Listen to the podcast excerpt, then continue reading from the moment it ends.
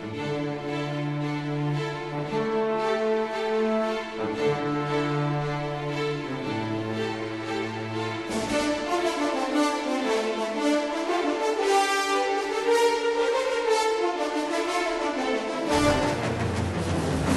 ho ho, and welcome to this week's episode of the Imaginary Movie Podcast, a podcast where we watch a movie and then we talk about it. Uh, my name is Big Fat Ugly Bug Faced Baby Eating O'Neill, and I'm joined by. Uh, my name's Sam, and right now I'm somewhere between bedwetting and a near death experience. And I'm Ross. I know what you're thinking. Another podcast episode. Well, it could be worse, folks. We could be stuck in the audience. And I'm Long Joe Silver, and I'm off to Zanzibar to meet the Zanzibar Barbarians. Damn it, that was nearly my bit. That was nearly my one. I was so close. It was two. Oh, it's such a good line. So this week uh, we watched uh, 1996's My God, We Will Keep Coming Back to 1996. Uh, Muppets Treasure Island. Um, so can we get to the bottom of this? Why are we so fixated with doing movies from the mid 90s It's exclusively? it's obvious. It's obvious. We're just completely. It was the pathetic peak of our culture, yes. I Yeah. get what you mean, Sam, of course. We we want to go back to the time when when we didn't have to worry about being an adult. We didn't have to worry about pandemics, and you know the economy was looking all right. So I think generally, let's just transport um, ourselves back to the to the mid '90s, and let's do it through the lens of Muppet Treasure Island. Oh, we do it for the for the TV episodes, Pilot Light as well. So we might as well do it for the movies, right? Yeah, yeah. I mean, there's Um, also the very real reason that most of the good movies nowadays are the ones from the 90s that'll be streaming for free. Any recent good movies won't be on there for free yet. It's mainly the cheapskate angle that we're going for. That at is, there is an important economic factor, Ross. Um, I guess what we're saying is like, if you want us to do episodes on other things, uh, pay us. Yeah. You know, Yeah, May- we're not above may- begging. may- exactly, we're not above begging. Several rungs below, perhaps. Uh, we are millennials. let's be fair here. Um, you're, we're also joined today by Joe, who is making his debut um, uh, uh, appearance on the full the full fat episode. Joe, nice to see you here. Nice to have you on the Muppet Treasure Island episode. One of your favourite movies. In fact, I think the only movie that you regularly quote to Lord us. of the Rings is the other one, but Yeah, I Lord- think that's Lord more of Rings, a uh, more of a Christ, book yeah. thing. Yeah. So Uh, yeah, probably. Muppet Treasure Island and Lord of the Rings, we've basically reached the peak of Joe's um, cultural uh, kind of uh, uh, you know plateau. So it's good to have you here, Joe. But but what a plateau, you know. But what a plateau! So let's start with Joe. Joe, tell us about your history with this movie. You know, uh, Um, just briefly. Just, don't don't uh, put us to sleep. I regret this already. Uh, basically, you know, grew up watching Muppet. Well, it's basically either this or Muppets Christmas Carol are the two films I remember watching the most from kind of childhood. Basically, Stay Um, tuned obviously for there's quite a few December 2021. yeah, Sorry, Joe, go on. Um, so yeah, these were the those were the two kind of movies I remember kind of watching the most from childhood. Basically, um, obviously there was kind of the Disney stuff thrown in there, but um, yeah, um, Muppets Treasure Island, Muppets Christmas Carol, and to be honest, I hadn't watched Muppets Treasure Island for years up until watching it for this, and I can still remember so many quotes from the film. It's it's really really strange. Um, I guess it's just kind of been watched it so much as a kid. It's just imprinted on my brain, basically. So that's that's my experience as well. Of just like this, these are the two films that were just we well basically we had them on VHS. As is as is the usual. How did why did you watch this? It's because that's what we had, and we didn't have anything else. Um, it is extremely quotable, though. You know, there's so many like fun little quotes and things. So Yeah. that helps. Ju- just like Muppets Christmas Carol, nothing says a good kids movie um, like an adaptation from a 19th century novel. Like that's that's that's solid gold. uh, what about you, Ross? Uh, all, all my experience with the movie. I Uh-huh. was about to say, what about me? What do you want? Tell us your deepest secrets. yeah, just just give us a, a life in the day of Ross. Um, no, uh, well, I first watched this back. Um, uh, it was like one of the last days of school. One, one of those days where your teacher can't be fucked uh, teaching you anything. Because what are you going to do? Let, take it in? I don't think so. So she popped on a video, and it was Muppets Treasure uh, Muppets Treasure Island. Uh, absolutely loved it, and I've watched it sporadically since then. Um, it's been a couple of years. I don't watch it as religiously as Joe does, um, but I'm a big fan of uh, this, and like Joe mentioned, uh, Muppets Christmas Carol as well. So yeah, really looking forward to getting into this one. And Dave, you we we made you watch this like a year ago, didn't we, or something? So you you're you are like the jaded cynic in the corner who isn't just going to join us in quoting this film. Uh, I plead the fifth on that, Your Honour.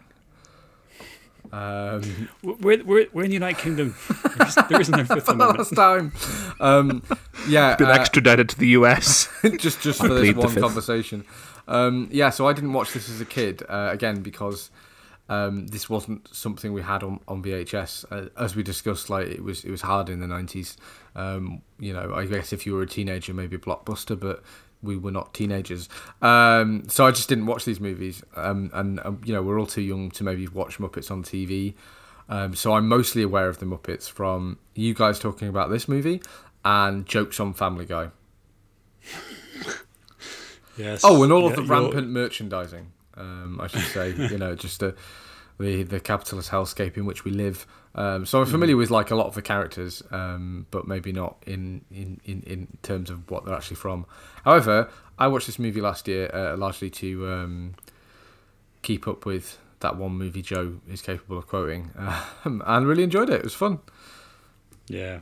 So this this is a this comes after Muppet Christmas Carol, which we are absolutely doing next year. We should have done it um, this year. That's that's a great film, and I'll be my next appearance. See you next December. and I, and I guess it's like one of those like for us the, the Muppets was a thing in in the seventies, and then there's low like I've never seen Muppets go, do Manhattan or anything like that. Um, Yeah. I have seen the Muppets movie because I think we put it on by mistake because there is another Muppets movie now. Is that the one with Jason Segel? yeah, so we put the original one on. Um, and then realize that that was not the right one when it when it looks Yeah, I think I think I've seen it. I don't know when or why, um, but I Not don't good. remember much about it. not good. So for us, for like kids in the nineties, this is this is basically what the Muppets were. Like, ne- never mind your Muppet show, never mind the Muppet movie. Um, like getting into these classic tales, which I think is a really good like way to um, to to kick off a kids movie. I think it like go back to the those those classic stories that are really fun, um, terrifying. Like Tre- Treasure Island is not necessarily a kid's story; it is pretty scary. But they managed to turn it around, and there's lots of little Yeah. references and stuff like that. Uh, Treasure Island is a terrible idea for a kids movie. It works out quite well, I think, in this movie, but ultimately, that's not like a totally fun adventure. That's quite a scary getting murdered on an island or getting raped by a bunch of pirates kind of story. You know? Oh, Jesus, the- Yeah. They, they do a really good job of it though, because you know, like I can see why they would pick it because you know it's got everything that a kid would find it exciting, and it's got adventure, it's got pirates, you know, Jokes about can you Henry Kissinger. It's all there, really. Jokes about Henry Kissinger. What on earth is that about? what Someone's got the a hell? massive hard on for that joke. like Just just because it's stuff. just because it's like there's a lot of fourth wall jokes in this movie, right? There's a lot of fourth wall jokes, and it's the Muppets. This is what they do. You know, the you, you reference it at the start, Ross, with the the two guys. But there's a, so they go, they're searching through the bag, of Billy Bones' stuff, and he pulls out a copies of, a copy of Diplomacy by Henry Kissinger, and you're like, what the hell? Where did that even come from? Like, who, who did they have a copy on set? Like, why was that in, even in there? You know, it's just bizarre. You mean you you don't religiously study your uh, diplomacy by Henry Kissinger book? Sam? No, Only when he's dead. It's also, yeah, it's, it's also our, our regular joke is that whenever like a He'll outlive celebrity us all. dies, you're like, oh, that's a shame. And then the, our, my first th- thought is, yeah, but Henry Kissinger's still alive. Like his pact with the devil is working out really well for him. He's done he's done good. He's going to outlive us all. It really is. So how do we want to tackle this movie? This this uh, four cast member movie. Um, I guess. I guess. Do you want to talk about the plus cast first? I guess so. I guess so. Can we start with Kevin Bishop? Um, so I I first knew Kevin Bishop as he, I think he had a show called the Kevin. Bishop Show. He's a comedian in the Yeah. UK now, isn't he? Yeah, yeah, and I don't know what he's been doing like recently, but that's I think I kind of knew that he was Kevin Bishop from watching the Kevin Bishop Show. Um, in I think that was like the mid two thousands or something. Was it two thousand eight, maybe. Probably something something like that. Yeah, Kind of like a sketch show, wasn't it? Like a Channel f- Four. Yeah. I, I didn't make the link, and then like it was only when I was like watching. Oh, I was I don't know what I was doing, but like oh, maybe I'd watch Muppets Treasure Island or something. And I'm like, oh, oh, it's it's Kevin Bishop. God, Yeah. Not he's still around. not until you went back, and this is a great example of when you're a kid, you have no idea who anyone is and what anything is happening. Like that's just Jim Hawkins. That's all the thing you. That's all the the you know you knew him as, and then you go back as an adult and be like, wow, that's that guy from that Channel Four sketch comedy show doing sing, singing. What that's really weird. By the way, you were spot on with 2008 for the Kevin Bishop show. Oh. well. I am amazing. I'm amazing. Well, I wouldn't go that far. what? Too What, the show what do wasn't we? amazing. No, no. What do we think of Kevin Bishop? What do you think of this guy? This this kid's performance? So, yeah, so so. Like like it's it's. I wasn't blown away by it. Like, but he's a kid. Do you know what I mean? I'm not ex- Yeah. I'm not expecting fucking Shakespeare. Uh, plus, it's Muppets. Like, His like singing is not great. There's a reason for that. Um, Um, because this is my yes. big bugbear with this is that like um, so there's two things here. Number one is that that the very having a child in this at all was a studio note. Um, oh, really? the executives were like because the initial um, the initial pitch for this and you guys are the muppet heads um, that's your collective name from now on um, you guys are the muppet heads but like um, Take it. the initial pitch for this was that um, rizzo and uh, the other one gonzo um, were going to be called jim and hawkins respectively and and they they would together comprise the jim hawkins character. Um, and basically the studio was like oh no no we needed we need a kid in this to you know to for, so kids can watch it and yeah kids could never enjoy puppets doing things. That's obviously a bridge too far. Um so so Kevin Bishop's role was created because the studio said there's there's no way we're funding this unless there's a a human person who's the main character Which is entirely odd, given that Muppets Christmas- Christmas Carol has no children. well, I was about to ask what year did that come out because surely that was first was it Ninety-two. Yeah, I think. Um, yeah. yeah. sorry this is the fifth surely- Muppets movie I think so that that will have been the fourth one Yeah, it is weird, isn't it? Because it kind of, I think it really works in tra- in a Christmas Carol. However, I guess they're like the narrator; they're framing it for the audience, Yeah. and you probably say the protagonist. Obviously, well, it is it is um, it's uh, Michael Caine, isn't it? So Michael Caine. yeah, so I, I, I kind of it, it does stick out a little bit, and I think that it's a shame that I think that they put so much on Kevin Bishop to like he's got to do.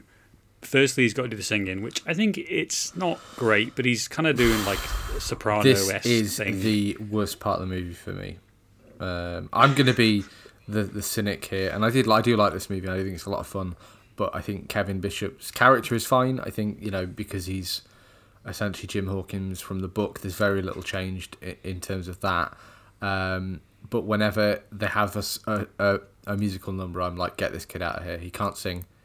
He's bad at singing, and there's again there's a there's a trivia reason for this, and it's that Kevin Bishop, while they were filming this, uh, went through puberty, so his voice kept I was about breaking. to say, yeah. So the the audio they had to end up using for the songs was basically like test audio they'd already done when he first oh. when he first signed up for the role, which is why it's so bad, and and that's what really like. But because he was going through puberty, they didn't have time to wait until he had come out of the other side to re-record the singing.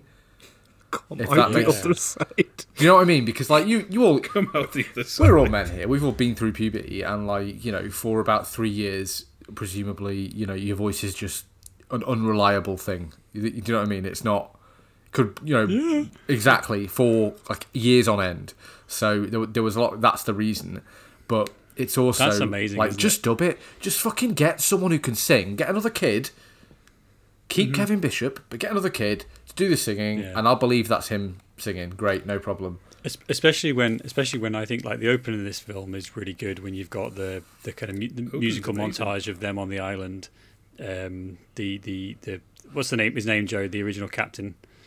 Uh, Captain Flint. Captain Flint is taking is you know he's burying the treasure and then he kills them all and that's like amazing. That is such a strong open to the movie. The, the Espe- Billy Connolly narration, the little bit of Billy Connolly narrating as well. Yeah, and so you've kind of got that little bit at the start, haven't you? Of like, I I think a really strong opening to the movie, and then mm. and then you get to the Kevin Bishop song bit, and you're like, oh, okay, we're, we're slowing down now. Ouch. Uh, it's a But- real, but I- it's a I- real weakness of this movie, and I just like every time I've watched it, I've seen this. I must have seen this movie three times since we I first sat down and watched it, and honestly, every time I'm like, oh god, God, fucking Almighty, can we get through this song? And every other Is song this is our fine. first musical? It's just him singing. Um, Yeah. I think so. I don't think we've done anything think- particularly singy before. No, and I generally, generally, I really like when I'm watching a musical. I'm like, oh, okay, let's just can we just fast forward this song? Can we fast forward this song? Can we just oh, it's, oh, and then and then you think, oh, great, brilliant, we've we've got out the songs. We're into it. We're into a nice bit with his actual characters, and then just you go, oh no, another song. That's it. We're gonna have another song about brushing our teeth or some inane fucking thing. Uh, Counting. yeah, and it's and I think El Nombre. Like, it's actually odd because that used to be my approach to any sort of like Disney musical sort of thing. Like, oh, watching it, oh, this is great, brilliant. Like Aladdin or Hercules. You know, I was younger, I was like, brilliant, brilliant. Then the music comes on. Oh God, okay, just get through it. Song, song, song, and we're back into the regular program. Yeah. It's like reading Tol- Tolkien, isn't it? Like it's all grand until till there's a song, and you're like, for fuck's sake, skip, yeah, skip. eight Some pages Tolkien front and back. Yeah. uh, maybe that says and I more think- about us than it does about um, musicals and songs in things Yeah. generally. But what I was going to say is like I think actually this this is pretty well paced for the mu- for the songs, not necessarily the pacing of the movie, which I think there is problems with.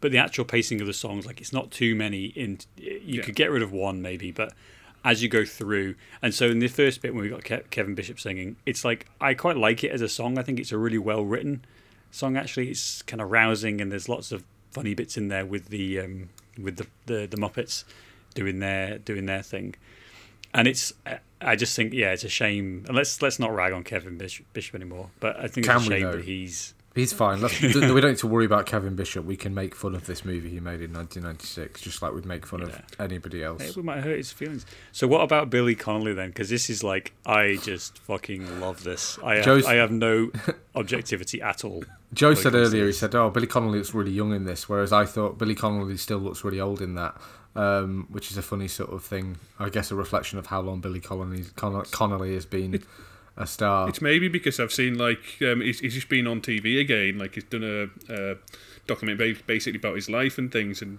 I've, I kind of since I haven't seen the actual documentary, but I've seen pictures of him, and my God, he looks old compared to this. He, he looks he looks old. so he play, he plays Billy Bones which is the the expert, and he Bones. He has so many he has so many good lines in this so many good lines and slightly later on um, there's a bit where he's just shouting for rum give me rum and he's and he's got this cutlass and he just smashes a, a, a rum an empty rum bottle and the whole thing is just like it's just pitch perfect Don't go giving love it. him any more rum. How does she bloody do that? There's so many good lines. And I just think he's a good, um, he's a good like character, a good actor in the movie for the parents who are like, oh Christ, here we go, another fucking kids the movie. great thing is, though, he's only in like three scenes. Exactly, Yeah, that's, that's the shame. it, it is a shame, but it, I think he's there as like, oh look, it's that guy, it's, it's Billy Connolly. We know we, that it's for the parents to notice and say, oh okay, so maybe this movie is for me. Maybe I'm gonna find something interesting to watch because this is a kids movie and. It's. I think it's primarily a kids' movie with like adult add-ons rather than necessarily the other way around. Yep.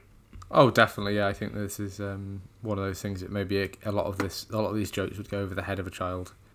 So we have that in segment, don't we? So that's kind of like our. We have the opening with Captain Flint, which is just a big musical number, really, and sort of serves as our scene setting. So it sort of tells you. Aren't that- we going through the cast?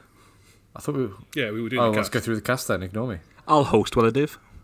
Apparently, yeah. Um, So, so there's um, obviously there's um, also in the first few scenes the other one we get uh, introduced to is Mrs. Bluveridge, um, which who's played by Jennifer Saunders. Yeah. uh, interestingly. another nineties. Which I hadn't actually made that link until I rewatched it today, and I was like, "Oh God, yeah, Jennifer Saunders is in this." Same here. Didn't know. I think my She- I she's- think my note read something like, "Oh, it's French and or Saunders." it's it's one of them. it's one of them. it, it it's hard to it's hard to recognize it, though, isn't it? Because the make like the It is. makeup is is is quite extreme, but also she's got this bodysuit on, and she's got like the most giant ass. it like, it, like, protrudes about four feet back. A lot of behind her. junk in the trunk. absolutely and and she's she's she's uh obviously that's Is she in the book? Is there? A, is there? A, I can't remember. Uh, sort of. There is a woman who runs the. Um, but she's the wife, isn't she? Of the. I don't know. It doesn't really matter. But anyway, she she's in. She she's kind of like the you know telling the boys off and. Um, but also quite motherly and looking after them a little bit when the pirates turn up. And there's a great one of my favourite bits with her is when the the, the pirates are, bang, are kind of banging on the door, and she has this look on her face like, "Oh, you you bastards!" And then and then she opens the door, and she does like this like belly flop thing where she just kind of pushes her belly out and knocks them all over. Oh, and yeah. whoever whoever made the decision to put bowl, uh, bowling noise, uh, like you know, hitting a kind of strike, the foley on that, whoever made that decision deserves a raise because it's just amazing. It's like as she um, as she knocks them over. It's just it's so funny. Makes me laugh. Um, so yeah, and then the other main, uh, the other big cast The member, star. probably for me, the um, MVP has to be um, Tim Curry. I Mm. love Tim Curry. He's Tim Curry is this movie, isn't he? He yeah, makes it. He makes it. Yeah. So so so good. he's he's kind of like I guess there's you know you've got uh, Kevin Bishop who's you know ten years old no fifteen sorry maybe and and you know he's doing the best he can and things but Tim Curry is a a really good accomplished actor who knows he's in a silly Muppets movie and he is chewing scenery he is overacting like he's in a bloody panto he is throwing his head back and laughing at multiple times in this movie and I think it's just like the fun he's having doing this role really like just makes him such a delight to watch. Y- y- Yeah. You have fun watching him. Yeah. yeah. What do we think of Tim Curry generally? Then what's our what's our consensus? Because he, for me, he's not an actor that I have seen a lot in. Obviously, Rocky Horror Picture Show. Um, The only other thing then- I've seen him in is uh, Scary Movie 2, but like I know of him. Ah. yeah, He's in an episode of Psych. He is Home uh, Alone 2. He was also in Clue. Yes. Um, yeah. I don't know if you guys have seen that. yeah. Um, do you think really it's good unfair? Do you think? So go on. um, he's really good in Clue, and again, it's like another really high energy performance where he's doing a lot of like heavy lifting and getting a lot of you know dialogue out and stuff like that. Um, I think maybe it's just uh, he's not he's not like a, a a classic movie star in that sense, you know. No. He's not like, oh, and Tim Curry presents, you know, Robin Hood, and Tim Curry playing Robin. Do you know what I mean? He's not. He's not a Jared He's Butler in a, type. he's in a lot of things, but I guess you just don't really like remember it or recognize him, sort of thing. He's one of those kind of. I of. think he's in Do, it. do you think he'd be annoyed if we said that Muppet, other than maybe Rocky Horror Picture Show, which is really defining, but do you think he'd be annoyed if we said that this is like his best movie? Do you No, think he would find that offensive? no, I don't think so. Um, Scary movie too, man. I Depends mean, how much he got paid, Sam. To be honest. if he was happy with, 'Cause the I I, mean, I would, I would, I would say there's a case to be made that it's the one he probably enjoyed the most. that way, like his seems to be the, the, the thought. I think he's been quoted as saying it was his. This is his favorite movie that he ever made, and and it was Yeah. his favorite favorite performance of his. I think just because like it's a Muppets movie, so he can be as silly as he likes, and you know that's where he lives. Mm-hmm. You know that's where Tim Curry lives, is being really like really silly and really high energy and really um, Boy, does it come across. really weird. He's really weird in this movie in, in a really good way. He, um, I, I, I, yeah, I think he's like the heart and soul of it, isn't he? And his introduction as well, where he's the cook, Yeah. and he's kind of like, you know, you, you know who he is immediately because he's just got this presence. Uh, and he, even as a kid, not obviously reading the um, reading the book and all that, like you think this guy is don't fuck with this guy. This guy is gonna is gonna mess things up. Are the nineties where all disabled people were villains. yeah, that is a bit. That, so so we've we've kind of skipped ahead a little bit. So we've you know they the they, the boys escape the um, inn with the raid of the pirates. They meet um, Trelawney who gets on the ship, and then they go onto the ship, and there's this like really weird scene. Now they have been warned by Billy Bones that there's a guy with one leg, so that's kind of what they're reacting to. beware, beware, the, man, with one leg. leg, Yeah. Yeah. However, it does kind of feel like they're going, "Oh, look at that guy. He's only got one leg." And that- that's- Gross. the reaction is very strong, uh, and it does feel a little bit like um, kind of disablest Yeah. reaction to this this guy who you know lo- he lost a leg for for the king and country and all that stuff. Um, but his his whole his whole like role, I think, is really is really well built up. Him being the ship's cook, and then he, you know, the bit where he comes in with the brandy, obviously trying to kind of, you know, sow a little bit of doubt among Jim and all that is just. Book, from Buckfast Abbey, remember? So this is um, what have we had then? Is this our second musical number then? When we've reached the we've reached the ship, and do we want to go back and talk about um, some of the Muppets characters? Because this is pr- is that pretty much the human cast? I think that's pretty much. Yeah, there's like That- some that's there's some main ex- there's some there, there's some extras who are well not extras maybe but like Yeah. some pirates who don't really have any lines that we see later on. Mm-hmm. Um, but th- those Yeah. are our only speaking human roles, I think. The um, the the the kind of is it Trel- so Trelawney is played played by uh, is performed. How does this work? What's what's the parlance for that? Um, I'll be honest, guys. by- I know I know four Muppets. Um, We'll go it's with we'll go with Kermit, we'll go with played Miss by. Piggy, Played by uh, Rizzo, and Gonzo, and two of those are from And the this Eagle. movie. Hey, the eagle guy, Eddie the eagle. dude, I don't even know. I, I'm just so out of like the Muppets um, fandom. I just I It's- just don't well, know. I don't even know what the characters are called. It's Fozzie. So Fozzie plays Trelawney, and that's the one with Mister Mister Bumbo Bimbo. Bimbo, Mr. Bimbo in his finger. So um, uh, Trelawney, and, and again, it's a character in the book, isn't it? And he's he's like the financier of this, uh, and the the But it's not actually. It's not like Squire Trelawney himself. It's Squire Trelawney's half-wit son. Yeah, yes, uh, which is like a, is, is a is a this movie. That's a good way to do this. Actually, let's maybe like compare where they sort of diverge and stick to the original source material. That's that's like a nice easy way. Um, so yeah, so this is like a Muppets joke, but in the book it's it's just Trelawney, isn't it?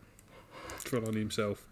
Because yeah, they, they go up to the door of this um, shipbuilders uh, with the map, and they ask to see Squire Trelawney, and the guy at the door kind of comes and says, "Oh no, he's away for the grouse season somewhere." I think he So we'll be back on the feast of Saint Lulu.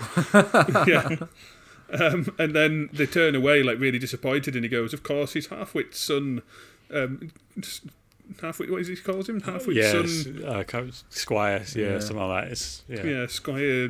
But Quattrelani it's a funny bit because it kind of like sets up the character and get and they get a funny line later on where um, And he is a half-wit exactly, as well. That's- um, and he knows he is as well, and I think he refers to himself as such because he says, "Oh, I'll finance it," and they go, "Oh, really?" He goes, "Yeah, what are half-wit sons for?" the big blue wet thing. the big blue wet thing. And then I guess uh, Kermit the Frog as as the captain, um, Cap- Captain Smollett. I'm not really into Kermit in this movie, um, and again, No. like, this is my only exposure to the It's- Muppets, so it's a weird um, I'm choice. just maybe not into Kermit generally. Like, what's going on there? He doesn't really get a lot Why'd to you say do, it's a weird- really. No, Um, he Joe, doesn't- why do you say it's a weird choice? I don't know. It, it just doesn't feel right, to be honest, for Kermit. I mean, it's difficult because obviously Kermit is like the Muppets. He's like the face of the Muppets, so you have to give him like a leading role almost. So it's kind of difficult. So if he's not going to be Jim, and he's obviously Gonzo and Rizzo are doing the kind of the, the other main two, then who else would you give him if you don't give him? Um, if you don't give him the captain, you know which other character would you have? But it, it doesn't really fit. I th- there isn't, you know, there's not really any other character you could have him as that would Gunn, fit. I th- Ben Gunn would be my I thi- pick. Uh, Go on, Well, Ross. no, Go I, on, th- I think I think Joe's exa- exactly right because uh, Kermit has the have that sort of that somewhat sort of like respectable role, and also Mm-hmm. usually if there's a some sort of love interest in it, it's going to go to Kermit. So if you look at this, obviously, and it's always going to be Miss Piggy, then it he is is a the love interest. Muppet. He's listen. I'm not going to lie. The guy's a good-looking frog. he also has um, he also has lots of leverage with the studio, you know. So he's going to get that Being- main role. Don't fuck with him. I mean, he's set up to in, you know to inherit the the Muppets kingdom. He Absolutely. is. He is the Robert Downey Jr. of the I mean, Muppets. Let's sure. let's be honest. He's he's unionised. Do you You, know, do you you wanna- get his, his um, non-unionised Mexican equivalent if you wanted something cheaper. You know. Do you want to end up like Waldorf on the front of the fucking ship? They're like, pipe down. Uh, the um, yeah, I don't really like. Uh, no, I don't. I don't dislike it. I guess for me, the only other performance, the only other character you could have had him in is Long John Silver, but you'd Mm-hmm. have to like substantially twist the story a little bit to make him a bit more redeemable. Yeah, because I, I don't think you could really have Kermit as being like the evil one or the the, the enemy almost. No, no. But I mean, but it's a good. my only um, my only comment would be that um, because in this movie, and we'll get to it when we get to it, I suppose. But Miss Piggy plays um, Benjamina Gunn, who's the the, the uh, marooned sailor on the island. Um, Mm-hmm. And that, I guess that's the only other character from the book that you could maybe have had be Kermit, um, as as he But the kind of like problem is, I helps guess, them out later don't- on. Yeah, the problem is that you don't meet that character till over an hour into the movie. Yeah, and of course he's So, contractually you- you- obliged to be in at least three quarters of the movie. Mm-hmm. Yeah, And Ben Gunn was a was a was a man, wasn't it, in um, in the book? Yeah, that's right. Yeah, Yeah, so like they've twisted that. there are to, to, no women in that book. I was going to say I think they'd have to really, really. I think there's one. I think um, what do you call it? Uh, um, Hawkins' mum is in the books briefly, but I think that's the only woman in the book, and it's are otherwise. you, are you telling me that um, Bugface Baby Eating O'Brien isn't a real character from the book? Um, The other bits I like are um, Rizzo. I like I like Rizzo's thing in this. It's also fun how Rizzo and Gonzo always play themselves. yeah. And I- I Like- like I like I'm the bit where they talk about like have he, no he says he's a rat and um, they talk about it as well like he's the rat and then they like look at Gonzo and he's a, a whatever. Yeah, Like, you know, they don't know obviously what Gonzo is. He's just like something.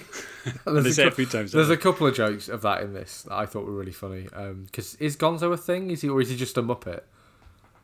Like he's just a Yeah. muppet. That's just the joke. Yeah, Joe was going through, Dave. they? yeah, I don't think he's. I don't think he's anything. Um, he's possibly uh, a, f- a, a, a frackle. You know the A Fraggle. I- You mean a, fr- a Fraggle? No a frackle. It's different. It's different. Um, I'm so far beyond my realm of comfort- comfortable talking about stuff. Well, so am I, to be honest. So am I, but I'm sure. I'm sure there's like this is like a characterization of a frackle. It- anyway, it doesn't really matter. But he's kind of not really a. He's not really a creature that you would recognize as as being from this world. Um, but Gon Rizzo though Rizzo I think has the best like B plot of this movie, which is him setting up a, like a, a cruise ship for other rats who join Oh yeah. who, who join along and basically like view this whole thing, this whole the events of the movie as like entertainment. Um, Yeah. You know, sitting there drinking their margaritas while everyone's going mad, and then um, at the end just swimming around as the, the treasure drops to the bottom of the ocean. So it's a it's a fun little like uh, bit that you you kind of bring in and It's out. a um, weird every now and bit. I really appreciate it because it's just such a non sequitur of a joke that like we have a musical number and then suddenly we pan to all these rats like dancing together and you know there's a couple of rats who are getting off with each other on the stairs and, and like meanwhile there's a scene going on with our main characters like in the background of this shot of all these rats and like I just I just really enjoy how that's just and it's never do you know what I mean? They never interconnect. These stories never interconnect. They're just kind of like No. happening at the same time, um, which is fun. I must say the the other ones that I really enjoy, the, the other poem, I really like Waldorf and Statler in this. They're, they're barely in it, but just on the front of the ship, like as the figurehead basically of the ship. I like. I think it's great.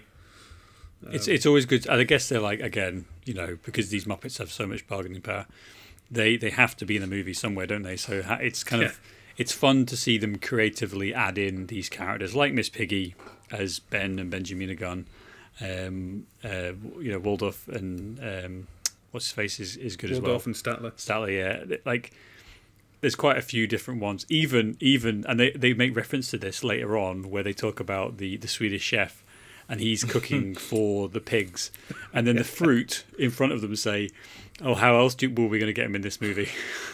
which is which is a nice little thing of like There's some Yes, cool this fourth is- wall stuff in this, yeah. there, For there is sure. it's really it's, it's really fun.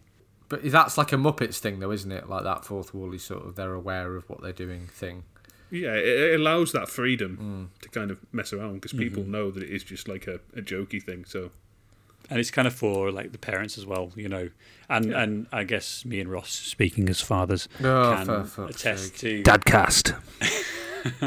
can attest to like when you're watching a shitty kids movie, when they throw you a bone of like, here's an adult joke, you're like, oh, thank God, I can get through this for another ten minutes until they give me another one. Like, it's because there's so, so much shit you end up watching that has absolutely no adult merit whatsoever. So it's Not, e- nice. not even the, the amount Use of shit, protection, but kids. the- You heard it here first. yeah, this is this is the the biggest, the most effective contraceptive ad you'll ever get. Yeah. Um, And congratulations to Sam. Oh yeah, thank you. Yeah, number two on the way. Uh, we we we've we've kind of missed a probably not worth remarking up. There's another song here where they're kind of setting off the sail. We we do get a really nice solo from Tim Curry though, just to kind of really lean on the Have Tim we Curry cast. We skipped entirely the um, the roll call bit? We have skipped the Because. I wanted Oh, to talk let's- about that because there's some of my favourite jokes in the entire film are in that bit. Yeah, The roll call is great. Um, and this is kind of like a, this is another wonderful thing where like you know this this roll call scene is obviously not in the book, but it's kind of like revealing the big reveal in the book, which is that most of the crew of this ship are pirates. You know, and that's kind of like something that they share. So you have Kermit the Frog reading the roll call. Is it him reading, or is it the like uh, no, it's um, No, his it's- first uh, first it's mate. Sam Eagleman Yeah. attorney? Can I, can I read some of the names? Can I read some of the names? 'Cause Yes, it's of course. Yeah, go yeah, yeah, yeah. Do So we got Long John Silver, and then Short Stack Stevens, um, One Eyed Jack, Black Eyed Pea, Wall Eyed Pike, Mad Monty, Sweetums, Old Tom, Real Tom, Dead Tom, Clueless Morgan. Dead Tom is on it. I probably got the biggest laugh out out of me when the first time I watched this. Yeah, it's the just great. skeleton. The Yeah. headless one's always funny as well. There's the headless one, isn't there? The, Yeah, Headless Bill, and then and then there's big, big fat ugly bug faced baby eating O'Brien. And this To which really a very- attractive woman with a deep voice goes, "Aye." Yeah, and then Angel Marie when this like grotesque, disgusting Muppet goes, aye aye. And Sweetums is the big, huge, fucking hulking one behind them as well. Remember Yeah. Sweetums? He's the huge thing. Oh yeah, the furry guy. I just I can really imagine them all like workshopping these names, and they're like uh, old Tom, and then real Tom, then dead Tom. Like that whole thing is is super super fun. It's kind of like this that is where we get, thing, like- isn't it? It's like you know, let's have something that's not funny, something that's not funny, and then yeah, kind of like in that list, the the third thing has to be funny. Yeah, yeah, it does. It works really well. It works really well. Um, yeah, the roll call is like one of those, and I think probably the best joke in the movie is the um, is the is the, the big fat ugly bug faced baby eating O'Brien. It's the line. just a great It's si- the line reading of it, It- the inflection of this Muppet saying in a really quizzical voice, followed by everybody, all the Muppets, obviously, Yeah. like turning Big and fat looking ugly and like looking at each eating other. O'Brien. Aye. Kermit just kind of goes, "Can I see all of the officers in my cabin, please?" Where did you get this crew? It's a good, it's a good bit, isn't it? It's a good bit. And I can, it's like it's one of those again, fairly self-aware moments of the movie where they know what they're doing, you know, to try and get that joke. yeah. Um, so we have the we have the I, I don't probably the least memorable song of the movie, and then we get to what I think is the end of the first act. Um, once they leave the port, and we're we're into the I, what I would call a a, a very sodden, spongy um, middle middle part of this movie. Yeah, the middle's not great. yeah. In, How is a movie that's 100 minutes long? How does a movie that's 100 minutes long suffer from such a sag in the middle? It's weird, isn't it? It's weird. I was trying to like think about why this is why why it is. Um, you know, where where did where where where have they gone wrong? That's what I want to know, and I don't necessarily know. I'm not sure I can figure out. My I think suspicion they just didn't is have a good idea for what to put in the middle. I guess it's difficult when they're just on a ship, basically sailing. It's like, how do you make that entertaining? You know, that, well, they do the to- song, the don't kids' they? perspective. They do the song know, where they where yeah. it's um Cabin fever. it's I've Cabin got cabin Fever. fever. Yeah, which I like as a song. I just think I kind of if I was if I was an editor and I was you know maybe they spent loads of money on the on the whole puppetry and like thing you know shooting that, um, which they obviously did. But maybe I'd be like, could we get rid of that one? Could we maybe take five minutes off this movie? Let's have them sailing for as little as possible because let's get to the action, which is the island. It's um, uh, Long John Silver, you know, uh, the the turn. so it, it turns out that he is evil. Yeah, um, and he's trying to steal the map for himself because they were part of Flint's crew. Basically, is that the first So time we've mentioned that. the map? Just, I just want to say. no, I mentioned it. I oh right, okay. it before. I when- apologise. Continue. Oh, that's in the movie. It's fine. So, but and I think maybe that's where like maybe get rid of that song and you could just tighten things up because it is like it's a fun song, but it's not it's not necessarily incredible, and it comes fairly shortly after the um, Sailing for Adventure one. yeah Yeah, and and you could also maybe then focus a little bit on on some of the mutiny stuff, you know, and and and, Mhm. and Tim Curry plotting and Jim figuring it out and all this stuff, which again itself drags just by the nature of it being so close to the the the the, the other song. So I I would like to just take a break, an intermission, if you will, from this um, story, and just talk a little bit about like where this sits in the Muppet um, pantheon. And and I and I would like to um, uh, excuse myself from this conversation as I've never ever consumed any other Muppet media. Well, no, you don't need to. You don't need to because because Muppets Make Manhattan, which is the third movie, right? So we agreed that this is the fifth movie. I think that's right, isn't it? Yeah. Something like that. So Muppets Make Manhattan budget eight million, made twenty five million in nineteen eighty four. So good, good money. And then we have a real like kind of drought of of Muppets movies. There's a little bit more on television, but it's kind of like this is the period where I think Henson is doing his Henson thing and and not really um, not really pushing forward the Muppets.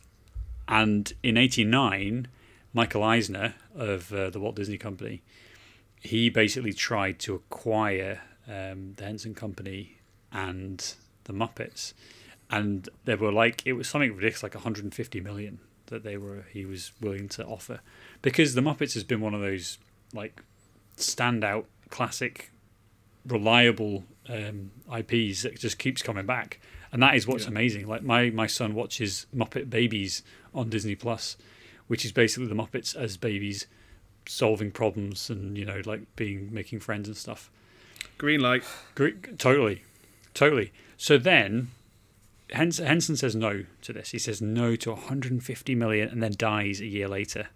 Um, so he dies in 1990, and you're kind of left with uh, like what's going to happen to the Muppets then, because he was such a massive, massive part of the the world, the dynasty. You know, like Jim Henson is just synonymous with the Muppets, and I guess I guess from there you you've got this like real gap until um, this movie, which is directed by um, Brian Henson, his son. So you kind of get like them trying to carry on. But what's really interesting is that this was a, a kind of co-production with the Disney um, company. So they, they'd they'd really like made an agreement to work together, but not necessarily to be bought until that's what happened. I think in 2004 for 75 million dollars. So he, For half he what was taking that first offer. Exactly, and that's that's 150 million in 1989 as well. And this is If Disney's 2004. gonna own you, you may as well make some money out of it. You may as well. So it's it's just kind Disney of funny. pay Like you've got you've got Christmas Carol, which was a Disney again another um, co-produced movie.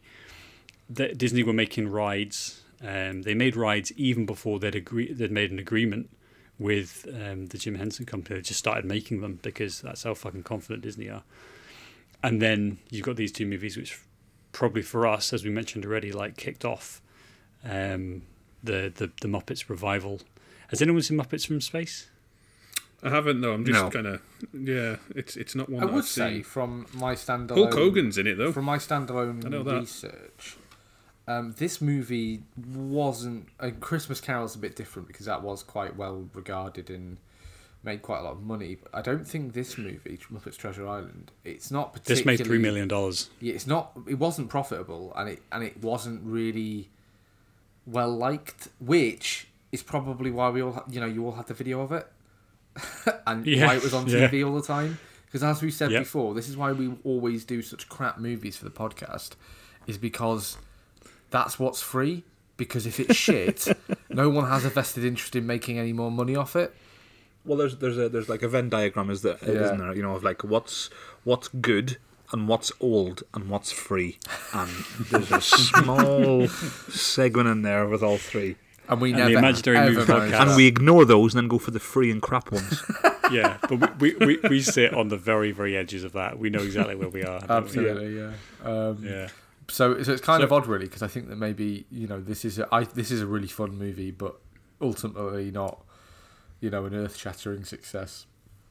No, um, I think Christmas Carol made like 27 million. This is probably all US only, but 27 million on a 12 million budget. This this cost 31 million dollars, and only, only made thirty four. 34, I think, So- domestically in the US, though, so it's hard to know what it did internationally. Yeah, but- so but you look, you may, you may be talking fifty, maybe sixty. Yeah. Um, so like But it's puppets. okay money. It's but- puppets. Fucking hell, give them a break. It's puppets. What are you defending the movie, or are you suggesting that it should make more? no, I'm defending the movie. Jesus Christ. Like, oh, it only made, like, we're, we're, we're ballparking, what, 50, 60 million? Uh, it's Well, hard to know, most. but probably. World, worldwide, let's say conservatively 60 million. They almost doubled then the returns. It's puppets. Hey, hey, I love It's, puppets, it's, Ross. it's fucking, you know, glorified socks on string. Give Some them of a these aren't even glorified. Some of these are socks on string. Yeah, so lay off. I guess. Leave I guess the in comparison alone. to. I guess in comparison to someone to think Muppets of the Christmas Muppets? Carol, it didn't quite do as well. But Yeah, I just, I just wanted to say it's when we were done talk, while we were talking about it, because Sam was saying about this revitalizing, and I, I think that, I think it's important that they made it because it's then like, well, then what else can we do with these characters, you know? Um, So this only made, I think, from what I can tell, worldwide gross, it only made 34 million box office. I'm not sure it was even released outside of America. Ouch. From what I can tell, Dum, dum. it's the sixth most profitable um, puppet movie ever. What's number one? The one? Muppets, the, the Muppets 2011. That's Um, dreadful. Muppets Most Wanted 2014. Muppet Movie 79, so that's held up well. And then number four, Team America. So that's America, fuck yeah. we should do that movie one Man, day. damn Oh, we should definitely do that one. Let's let's let's we- let's return to the movie. Everyone sit down again. You've had your intermission, and let's get to the and off. meat. Let's get, yeah, that's it. Well, Quick. it's like in the movie, it's too late to save the podcast, but we must go on. Let's get to let's get to the meat of the movie. This is where I think we.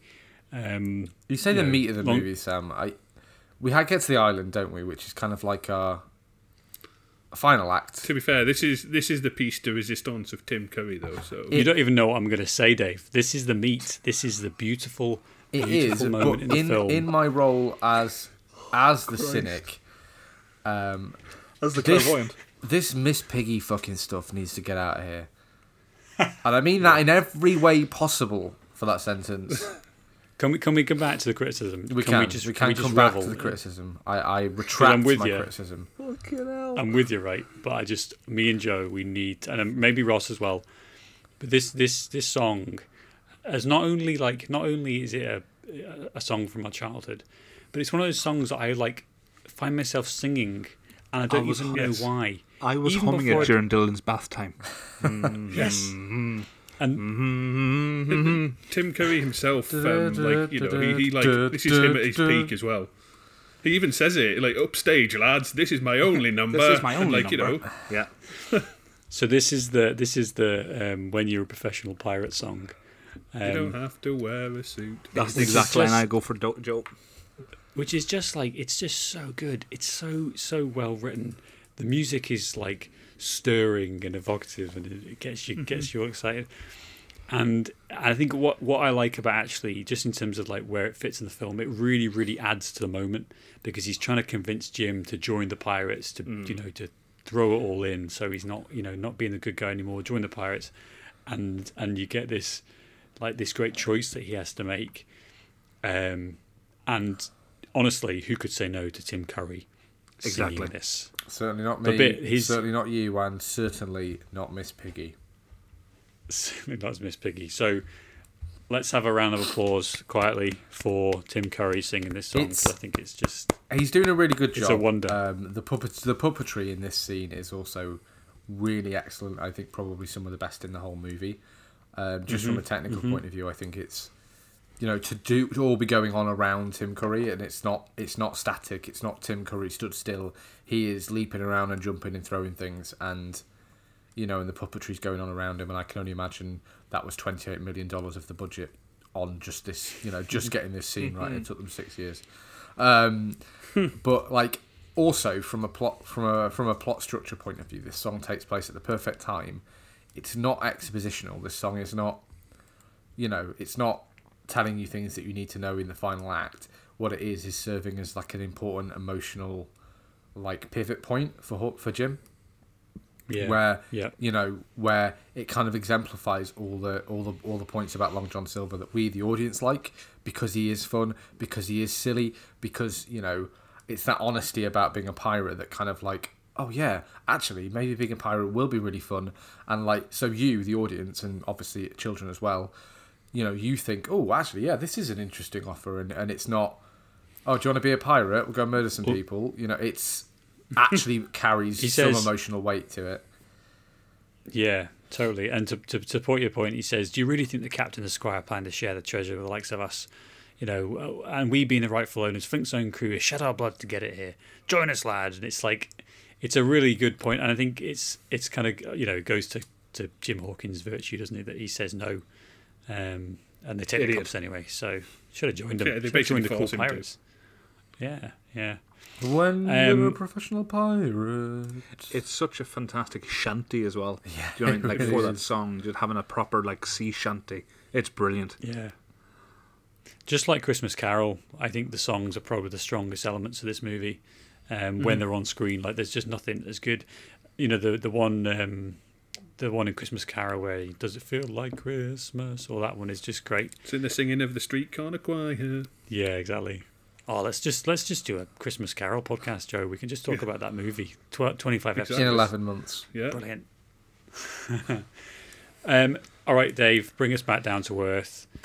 Knock us down. So- Destroy our love of this movie. We talked about, I think the first act of this movie, I think is really strong, generally on all cylinders, you- really. Um, second act, like we said, it's a little bit of a of a dip, and, and there is a boring bit, and a obviously just a, a, a writing faux pas, as it were. And the final act is kind of like where I imagine they got to this and go, you know, right, uh, we have to have Miss Piggy in it. What can she possibly do? and so what they have is again, and I want to just bring us back to the story, the the book, the original story again. It's pretty much like dead on what the story in the book is, really. Like they find the treasure, it's not there. Um, the mutineers mutiny again. Uh, that's all like just. I'm not. That's not on the writers for this because they didn't write it. They just took it. But the Miss Piggy thing as Benjamina Gunn, it's so fucking stupid. I think you're right. It would almost have been better if Kermit was Ben Gunn, and then you could have had like Miss Piggy on the ship as like you could have had her as like a stupid character along with the rats. Like she could have. She maybe could have been like the captain of the ship, and this, and it would have worked better. I think. Oh yeah. Do you know what I mean? Totally. I was going to say she could. You could even have it as more of a joke where she was like selling the tickets to the rats or whatever. She could be like someone that Rizzo had hired to be like a, you know, But having her be like the ex-lover of both Kermit the Frog and Tim Curry, mm-hmm. Question mark, and Yeah. Flint. and, and Flint, Flint. Don't forget Flint. and question mark, she's uh, you know abandoned on this island, and it's like, and her character just doesn't make make any sense because from the minute she's on screen, she then becomes like Kermit the Frog's missus, and, and she doesn't really do much.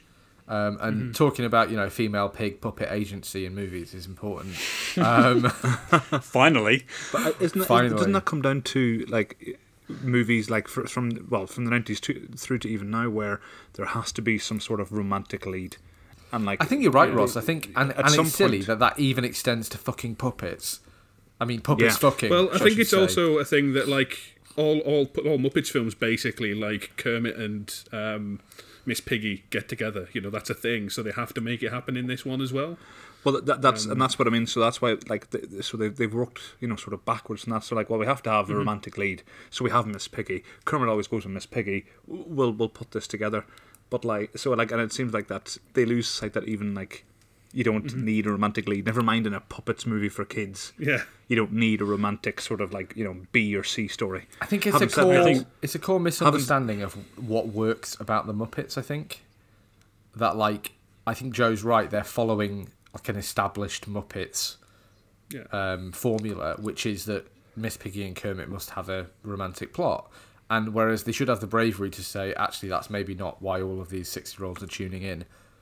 Um, Well, yeah, I mean, I we think said we said the same thing. We were talking about Kermit. Do you know what I mean? That he, you know he's always going to have that romantic lead, so that's why he's in the, one of the leading roles. Mm-hmm.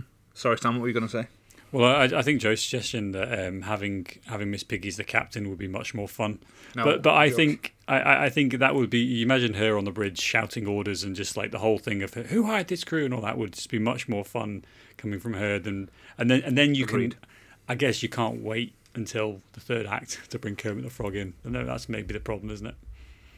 Yeah, that's the problem that they have. They have to have Kermit and Miss um, Miss Piggy kind of together at some point, but they can't have Kermit as um, as Ben Gunn because he'd then be on the island. In, I think it's something like an hour and six minutes. I was reading that she appears, and it's only what an hour and thirty minutes long. So then you'd only have twenty five minutes of Kermit, which you know Kermit is the Muppets, so he can't be Ben Gunn. So he has to be one of the other cast. Or just keep it simple. and Just have Miss Piggy as Mrs. Bluveridge. Get rid of the romantic thing.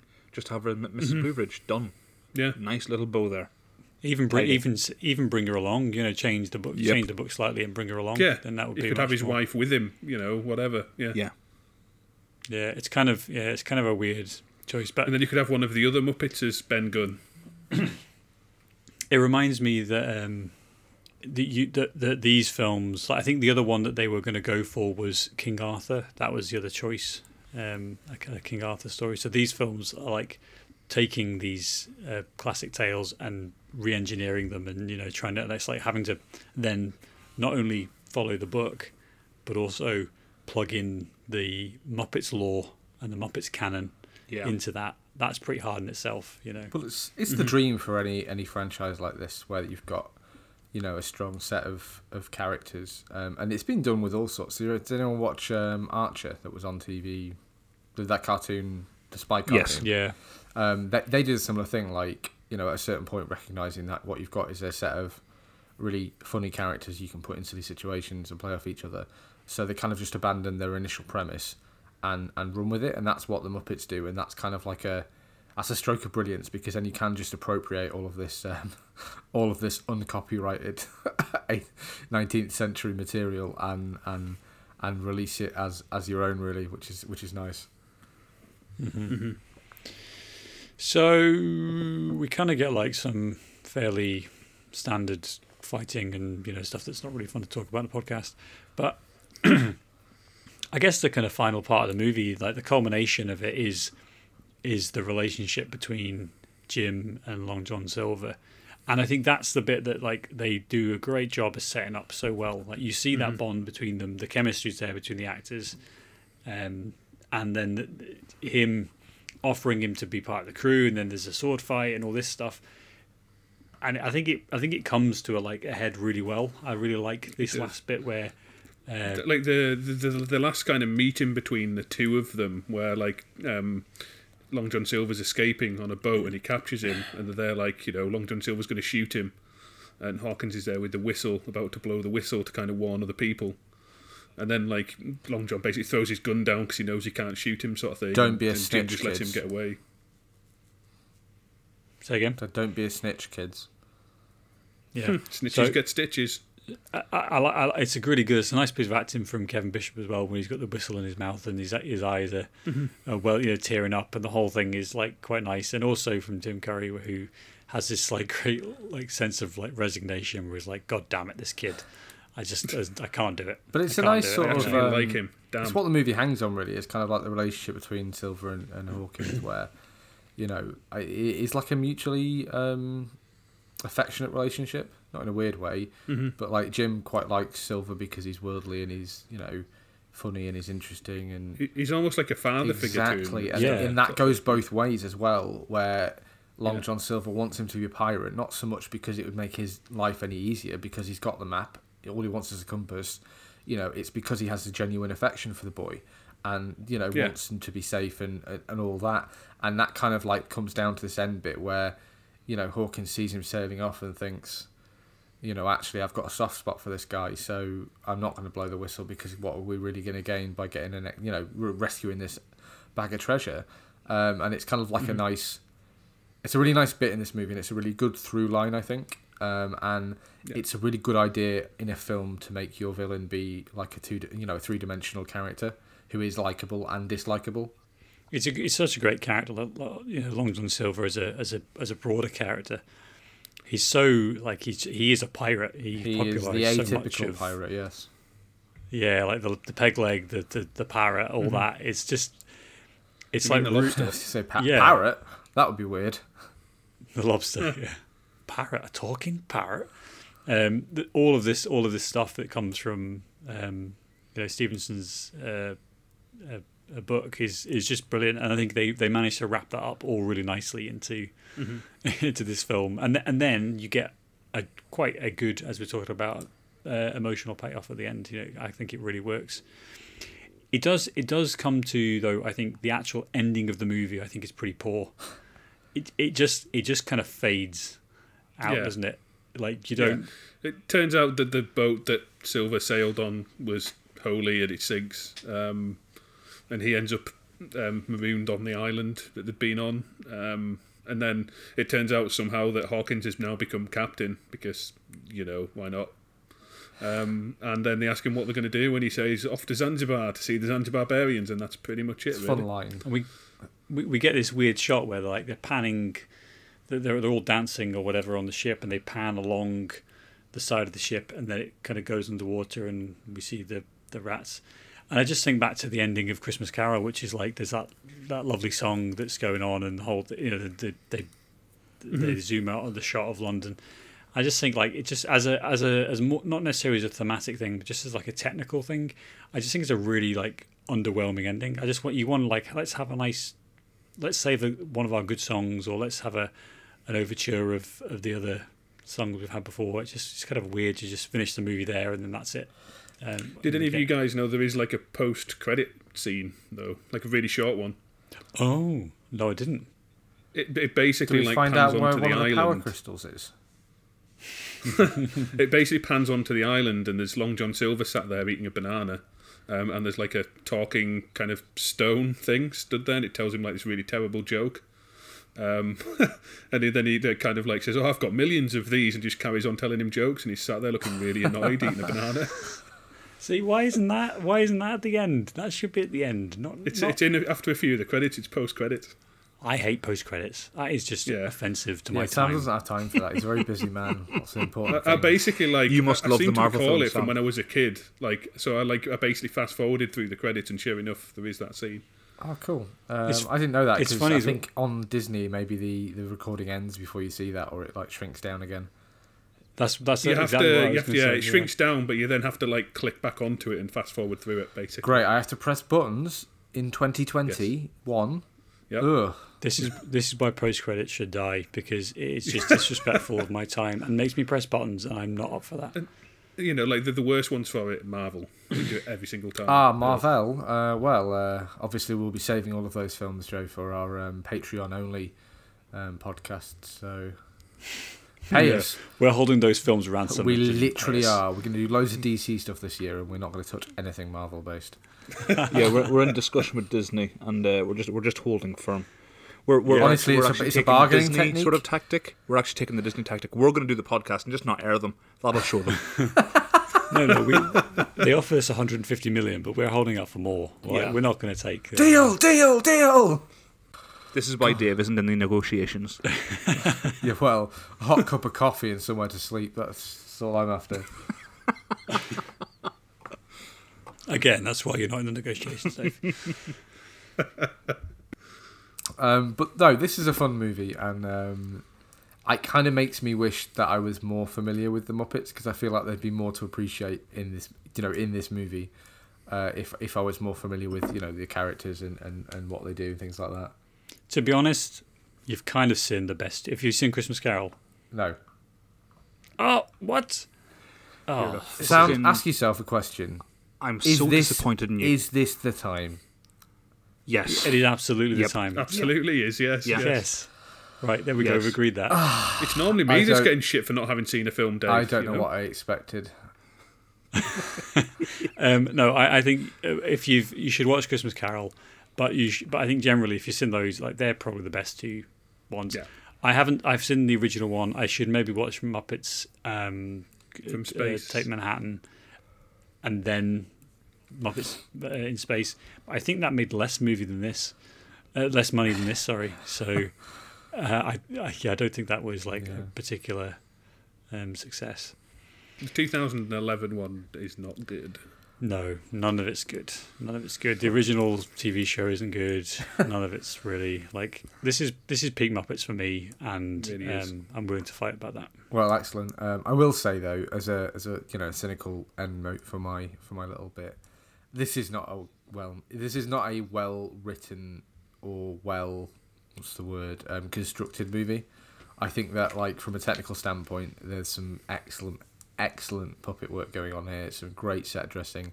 I think the ship set in particular looks really good. Um, Yeah, especially when it's in harbour and like you've got this, and th- there's some really cool like forced perspective stuff that they're using Yeah. in in the background to make some of the buildings look really big. Yeah, Um, yeah. It's like, technically, it's a really great film, but I just It's think they on. were maybe too hemmed in by adhering to the source material. Like Robert Louis Stevenson's dead; he's not going to come after you. You're fine, yeah. you know. Change the story. And neither will his estate. And neither will his estate because public domain. Um, So I guess I just wish they, you know, writers had a bit more nous about them with stuff like this and said, yeah, actually, let's use this as a jumping off point and just make a fun pirate movie. I'd agree. I guess his final thoughts for me is like this is just it's it's so quotable, it's so childhood um, evoking, but I totally do get it as like the pacing in this is is really off. That middle act is is dull, and It is. if not for like indoctrin you know being indoctrinated at an early age, you'd, I'd probably agree with you, Dave. However, Tim Curry singing, like the whole the, the Muppets all, um, you know, doing their thing, and the roll call scene, all of that, I just think it's comedy gold. And as a little bit of evidence, my son really really likes this movie as well, and we Yeah. we, we, we play the songs quite regularly, just just you know without the film on. So I think that's probably the legacy of it. Is just the music is is so good, it's so rousing. Um, And but- I think that's the big thing to remember about the film. It is a kids' film predominantly. yeah, I am sick of people using that as an excuse for shitty filmmaking. But it's it's. I'm, No, I'm but not saying relative, like it? yeah, it, it, it it's kind of relevant to the fact. It's not necessarily. I, I know it's not great filmmaking, but for kids, you kind of you don't want them to kind of go into too much depth or too much detail, that sort of thing. Kids, You're right, Joe. Kids that. are worthless, and we shouldn't give them good media.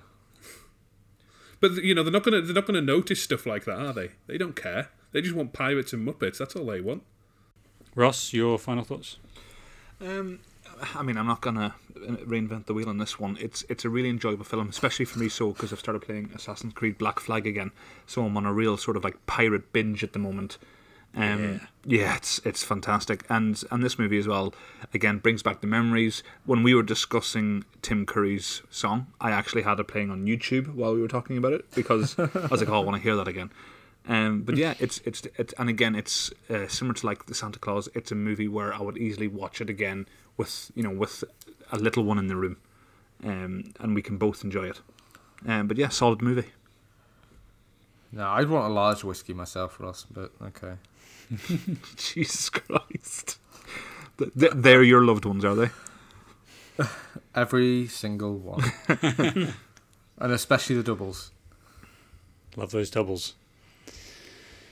So, um, one last thing, one last thing I want to just note is that you know the ship, um, Hispaniola. the Hispaniola, was on a massive gimbal. So Wow. they the the it would move it would move around. Um, I think they were a bit worried about people being seasick, which is which I you think that's like a a really big factor in why it looks so good as a set. Yes, Yes. Yeah. I think so. I think so. It's one of those nice like. Wow, they spent loads of time and money investing in that, and it totally paid off. It totally made the um, uh, made the made the thing. So, yeah, it's just one little factor. Other, other, other little bit of kind of interesting um, kind of trivia just to mention. Um, Billy Billy Connolly, the character when he died, it's the first time someone dies in a Muppets film. And they do say, don't they? They They say, do. They make a joke say about it. isn't yeah. this a kids' movie? He died, and this is supposed to be a kids' movie. That's good. That's a nice fact. I like it. I like it. Well, we will be back next week with another movie from the 90s, more than likely. Um, but thanks to Joe for coming on the movie podcast. no worries. We'll Uh, see you we next hope week, we Joe. can entice you across again. Um, you know, or threaten or cajole or blackmail. Any of those. Muppet- Any of the above, Christmas really. Carol or Lord of the Rings. You know, I mean, yeah, let's do let's do a podcast on the extended editions. Don't Lord don't of the call Rings. us. We'll call you. Don't uh, don't. I'm not doing the extended editions, Dave. Just to be clear, those I think dreadful. I think we agree that those we were going to save those for when in 2025 we can meet in person. We can do like a a 19 hour um, live. I am not sure how we would um, how we would stream a séance um, because at least one of us will be dead by then from this plague. Probably me. The chronic lung condition will get me. Uh, You are the front runner, Joe, but I'm very stupid. On, on, on that cheery note, um, with us all dead or you know ma- uh, uh, maimed, um, I guess we'll we'll see you all next week. Take care, folks. See you next week, guys. See you later.